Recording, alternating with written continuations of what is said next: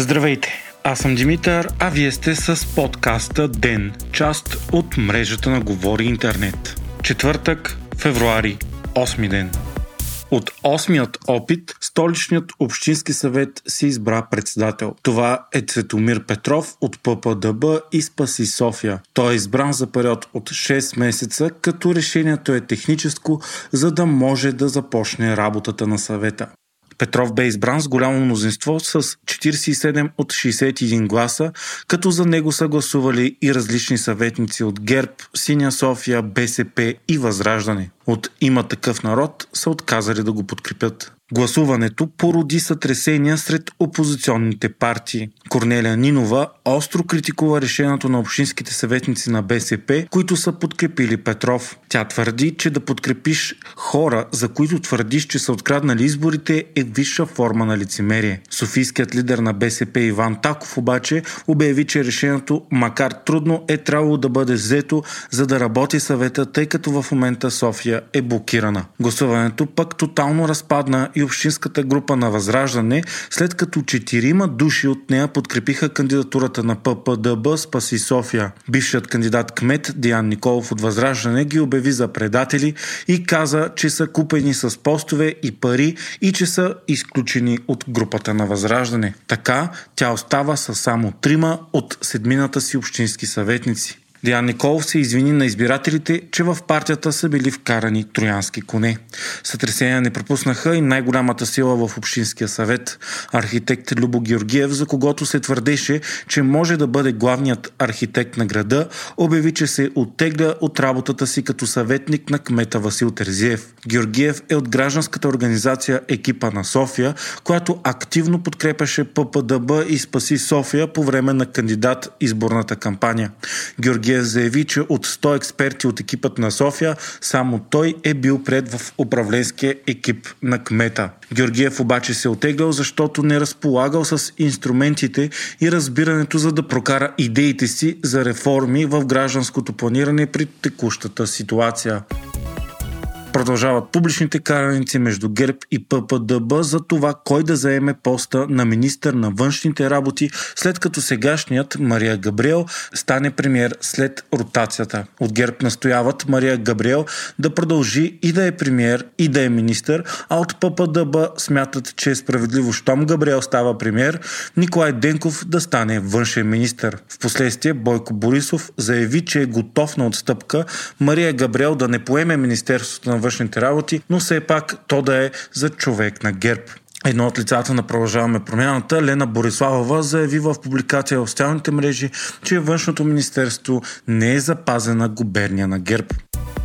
Управляващата сглобка продължава да спори пред медиите кой с кого е близък. Въпреки, че управляват заедно от ППДБ, ГЕРБ и ДПС, всячески се опитват да показват публично колко им е неприятно това. Основният спор обаче е между Продължаваме промяната Демократична България и ГЕРБ за това кой от тях е по-близък с ДПС и най-вече с Делян Пески въпреки че двете най-големи сили в парламента нямат нужда от гласовете на ДПС извън промените в Конституцията, партията участва в на практика всички разговори и гласувания. Днес в интервю пред Нова Лена Бориславова заяви, че всеки път, щом от ППДБ трябва да предвижат нещо в парламента с ГЕРБ, на масата се появяват веднага и ДПС. Тя призна, че за почти всички политически въпроси се налага да се водят разговори с партията на Ахмед Доган. Бориславова обвини обвини и ГЕРБ, че контролира голяма част от регулаторите. Бойко Борисов обаче не е остана длъжен и заяви, че ППДБ били много близки с ДПС и сами си осигурявали тяхната подкрепа. Той заяви, че всеки ден се вижда с Кирил Петков, Христо Иванов, Атанас Атанасов и Делян Пески. Каза и че обикновено на общите им срещи, които били приятелски и уютни, Пески и Петков идвали заедно. Асен Василев и Йордан Цонев, който е вторият човек в парламентарната група на ДПС били неразделни и даже Цонев бил водил Петков да се сдобрява с Борисов, когато те двамата били скарани. Самият Пески също коментира. Това лицемерие трябва да приключи, кой къде води.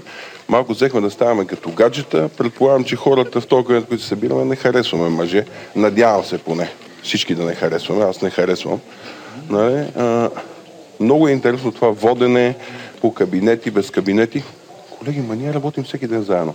Те трябва да престанат с това. ДПС е част от това парламентарно мнозинство. Стига толкова.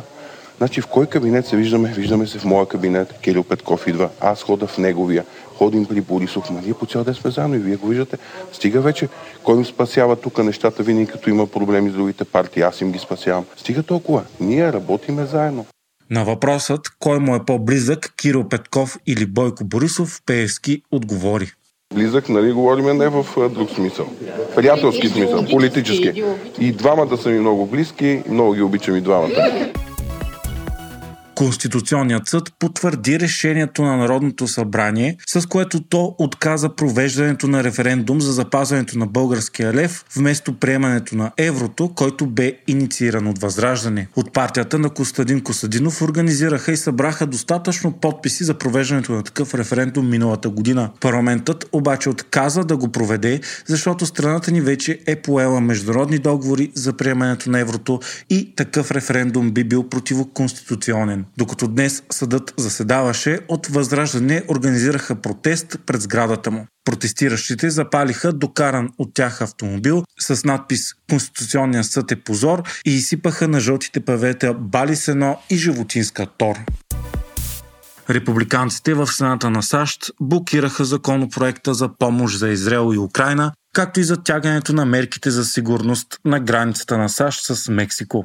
Това става след 4 месечни преговори между демократите и републиканците и постигната сделка за законопроекта в Конгреса. Републиканската партия блокираше изпращането на помощи за Украина и Израел в продължение на месеци, докато те не бъдат обвързани с законодателни промени и финансиране за затягането на контрола по границата между САЩ и Мексико.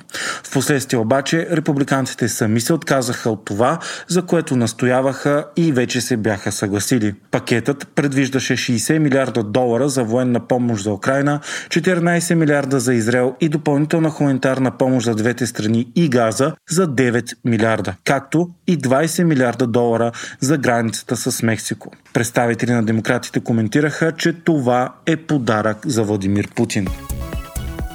Вие слушахте подкаста Ден, част от мрежата на Говори Интернет. Епизодът подготвих аз, Димитър Панелтов, а аудиомонтажът направи Антон Велев.